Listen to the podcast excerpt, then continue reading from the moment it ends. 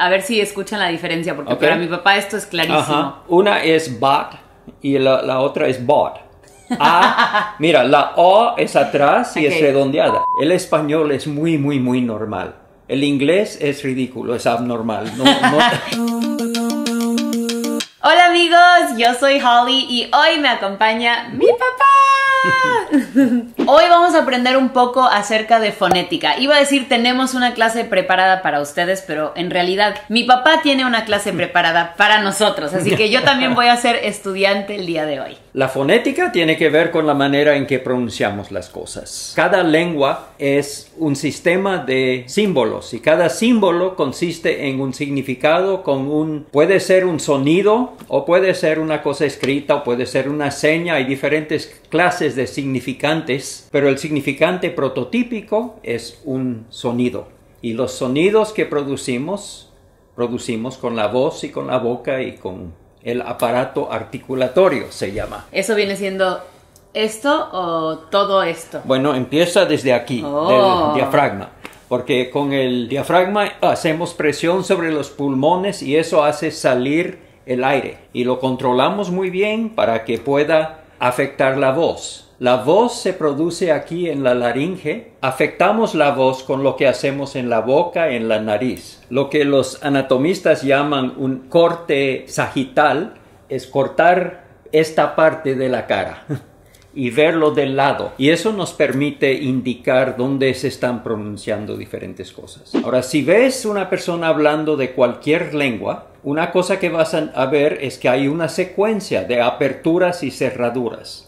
Hay partes donde abren la boca y hay partes donde cierran la boca. Y donde abren la boca se oye la voz y donde cierran la boca menos se oye. Y esas son vocales y consonantes. Cuando está abierta la boca y está pasando libremente el aire y se oye fuertemente la voz, es una vocal. Todos Ahora, los idiomas tienen vocales, ¿verdad? todos los idiomas tienen vocales. Por lo menos tenemos algo en común. Y creo que todos tienen consonantes también. Ahora yo Sí. no conozco todas las lenguas, ¿eh? pero yo no he oído de ninguna lengua que no tenga. Hay lenguas que tienen nada más una o dos consonantes o Wow. una o dos vocales tal vez, pero la mayoría tienen una cantidad normal. El español es muy, muy, muy normal. El inglés es ridículo, es abnormal. No- no- Exceso de vocales. Exceso de vocales, pero también de combinaciones de consonantes. Es, es increíble el inglés. Yo no Por sé. eso tenemos a mi papá aquí para ayudarnos y justamente, no sé si es el momento de mencionarlo, pero existe por lo mismo un alfabeto fonético internacional que nos ayuda a explicar estos sonidos de forma escrita y que sea algo estandarizado. Sí. Tenemos la gran ventaja en español de que la mayoría de lo que nosotros escribimos está de acuerdo con ese alfabeto. O sea, tomaron para la A el sonido que el español tiene de A. Y todas Wow. las vocales se ven más o menos, como se escriben en español, así más o menos van a aparecer en el alfabeto fonético internacional. Cuando se llega a otras lenguas, bueno, el inglés otra vez es ridículo porque su ortografía también es tan diferente de lo que Sí. se pronuncia, pero así está. Yo les dije que se abre y se cierra la boca al hablar. Por eso cuando estamos, bueno, ¿qué está haciendo? Están diciendo nada más bla, bla, bla, bla, bla. Y ya se ve bla. Cuando es bla, está cerrada la boca y A está abierta. O el otro que Wiri, wiri, wiri, wiri, wiri. Wiri, wiri, wiri, ok. Con la U casi se tapa la boca, baja la voz y el iri se oye más fuertemente. Ahí están las consonantes. y así es. Pero esa combinación o esas oleadas de la voz son sílabas. Y cuando hablamos de sílabas estamos hablando de una vocal con sus consonantes. Y podría ser múltiples vocales también, un diptongo. Así, puede ser diptongo, pues una combinación de vocales, puede ser una combinación también de consonantes. La vocal primordial o prototípica o como uno quiera decirlo, la más natural por decirlo también, es la A. Tiene uno la boca bien abierta, la lengua está bajada, todo el aire puede salir y es A. A. Se Ah. oye muy bien. Ahora escuchen una consonante prototípica, es P. P. P. Pero cuando se pronuncia la P, no se oye. Cuando sueltas la P, puedes oír un poquito de algo así. Cuando pronuncias la P con una vocal, puedes oír pa o ap fácilmente, Sí. pero en general las consonantes se oyen más por su efecto en las vocales que por sí solas. La P se describe fonéticamente como una oclusiva bilabial sorda. Y sordo quiere decir que no están vibrando las cuerdas vocales. La voz se para. Muchas lenguas no tienen otras consonantes sino sordas. Muchas tienen también eh, sonoras. Sonoras son cuando sigue la voz a través de la pronunciación de la consonante, Como la M.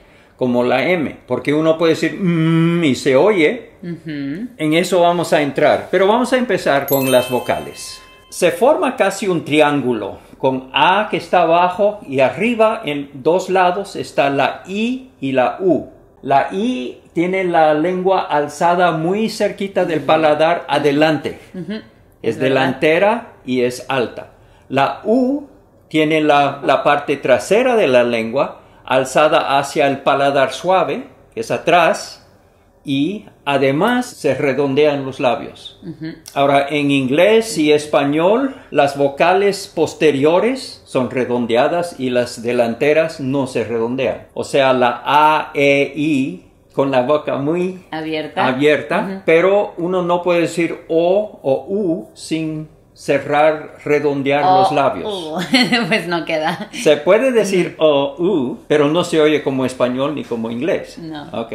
Pero hay lenguas que sí lo tienen. Como el francés, me imagino. Francés Como es uno. I. I. Ujú, Correcto. I. Es una I con los labios redondeados. I. I. El alemán también lo tiene y, y varias lenguas. Entonces Sí. vamos a ver aquí, se ve que el aire está subiendo por la garganta, pasando por las cuerdas vocales, produciendo la voz y sale por la boca. Se ve que la lengua está baja, la boca está bien abierta y esta es la pronunciación de A. Y aquí tenemos una secuencia de aperturas y cerraduras. Empieza con un poquito de sonido, pero es bien baja y luego se abre y la primera parte están cerrados los labios.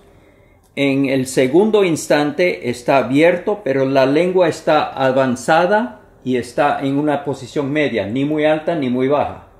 Y eso produce el sonido de E. Luego hay un momento en que no se oye casi nada y las cuerdas vocales no están vibrando y se tapa la boca detrás de los dientes en la región alveolar o postdental que es aquí atrás de los dientes. Si la lengua lo tapa ahí, ese es el sonido de la T. En español. En español es dental, Entonces, en, ese es en el inglés es alveolar. Ok. Se oye la diferencia. Sí. Si yo digo todo, es muy fácil entender que es español. Si yo digo todo, Es muy fácil se entender oye que eres se- gringo. Se, entiende que sí, que soy gringo, así es. Y por lo mismo, si tú hablas español y en inglés dices time out, se oye que no estás hablando time out. Sí, y la, la diferencia en realidad, como dice mi papá, es donde pones tu lengua y también estás echando un poquito más un de aire. poquito de aire con la T Time de inglés, time out, sí. Así es, lo siento, pero... No, es divertido. Es divertido, es la verdad. Ok, luego pasa un momento en que se abre la boca más que antes y sí se oye y sube la voz, hay una frecuencia mayor y esa es una A, pero una A en un tono más alto que la E. Ok. Y al final hay un momento en que las cuerdas vocales están vibrando, la vibración está tapada en la boca en la misma posición que para la T, Ok. pero se abre atrás para que salga vibración por las cavidades nasales. Y la nariz empieza a vibrar un poquito. Y eso se oye, y esa es la N. Mm. Se tapa la N en el mismo lugar que la T. Betán. Betán. Esto puede pronunciarse Betán. Yo no sé qué quiere decir Betán, pero. Yo pensé que nos iba a dar como alguna palabra muy interesante y resultó ser inventada. Bueno, pero lo inventé en parte para demostrar que la T y la N son exactamente lo mismo, excepto que tú abres paso a la vibración a la N, a, a la, a la nariz. Vamos a ver las vocales del español. Ay, eso es lo más bello. Y es bello porque el español tiene mucha precisión en sus vocales. Es constante. Es constante. Si aquí está la A, la lengua está baja y la cavidad bucal es abierta. Para E se sube la lengua hacia la región alveolar, no se sube hasta arriba, nada más una parte, es una vocal media. Si se mueve para atrás al subir es O. O. A, E, A, O. A, E, A, O, A, E, A, O. Ajá. ¿Sienten cómo va su lengua cuando A, E, A, O, A, E, A, O, A, E, ok? También, como ya dije, la O se redondea en los labios. Y eso se hace para diferenciar el sonido. Es natural que las vocales de atrás se oyen bien redondeadas porque en vez de O se oye O. En vez de U se oye U. Si se sube, se sigue en el mismo rumbo como de A a E, uno llega a I. Y casi está tocando el paladar la lengua. I. Y si va para atrás, eh, por el rumbo de las vocales traseras, entonces llegas a U. U. No sabía que ponía mi lengua hasta atrás para la U. Se hacen estudios con radiografías y todo eso y se puede comprobar, sí, así se pronuncia. Entonces podemos distinguir vocales en posición baja es A, en posición media son E, E y O. Y en posición alta son I, I y y U. U. Luego podemos distinguir que en posición central está la A, en posición avanzada la lengua, o sea, posición anterior, E e I.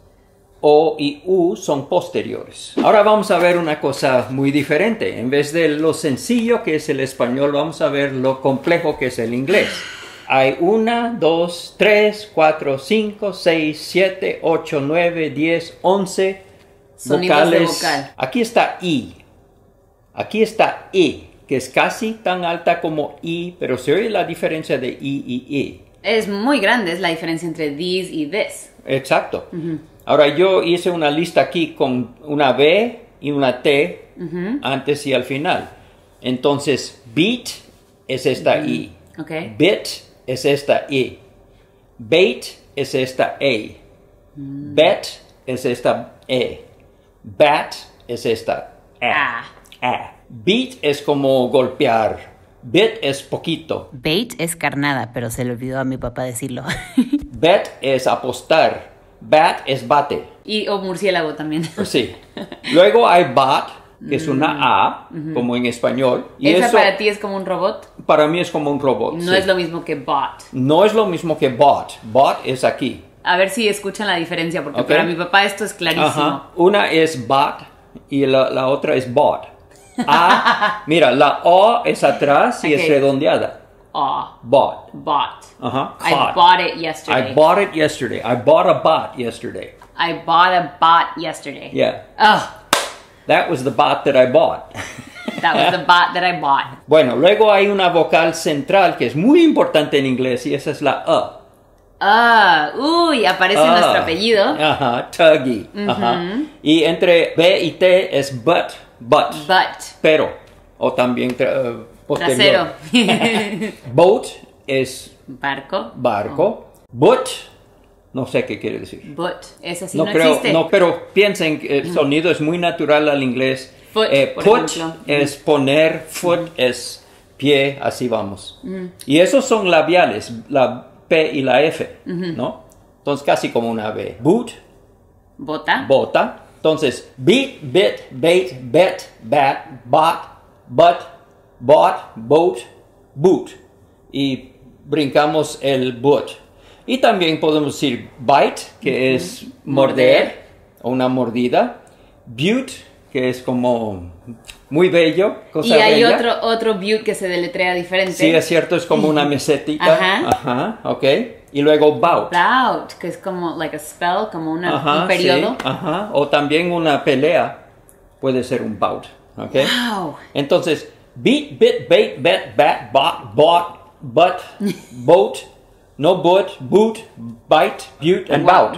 Y ahora pueden ver, amigos, la necesidad de utilizar el alfabeto fonético internacional nos ayuda a determinar todos estos sonidos que de repente suenan muy semejantes para alguien que no habla inglés como idioma nativo. Eso es un problema y otro problema es la ortografía, porque la misma Sí. cosa uno pensara que, por ejemplo, but Se pronunciaría igual que put, que Que rimarían. put. Put, y foot riman. Put y foot riman, Ajá. pero no se escriben igual.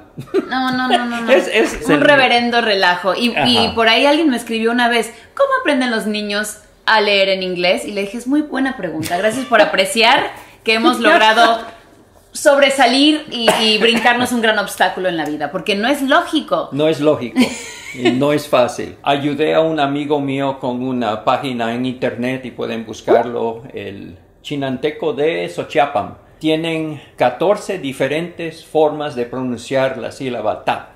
No, 14. 14. Entonces tienen 7 patrones de tonos y luego pueden tener una, un saltillo al final, es Ah, como un glottal stop. glottal stop, sí, se Lo hace. cortas con la garganta. Sí, es como una oclusiva laringeal. Wow. Entonces, si dicen ta es una cosa y si dicen ta es otra. Y ta. Ah, Eso a lo mejor es otra cosa Ah, todavía, ok. ya son dos sílabas.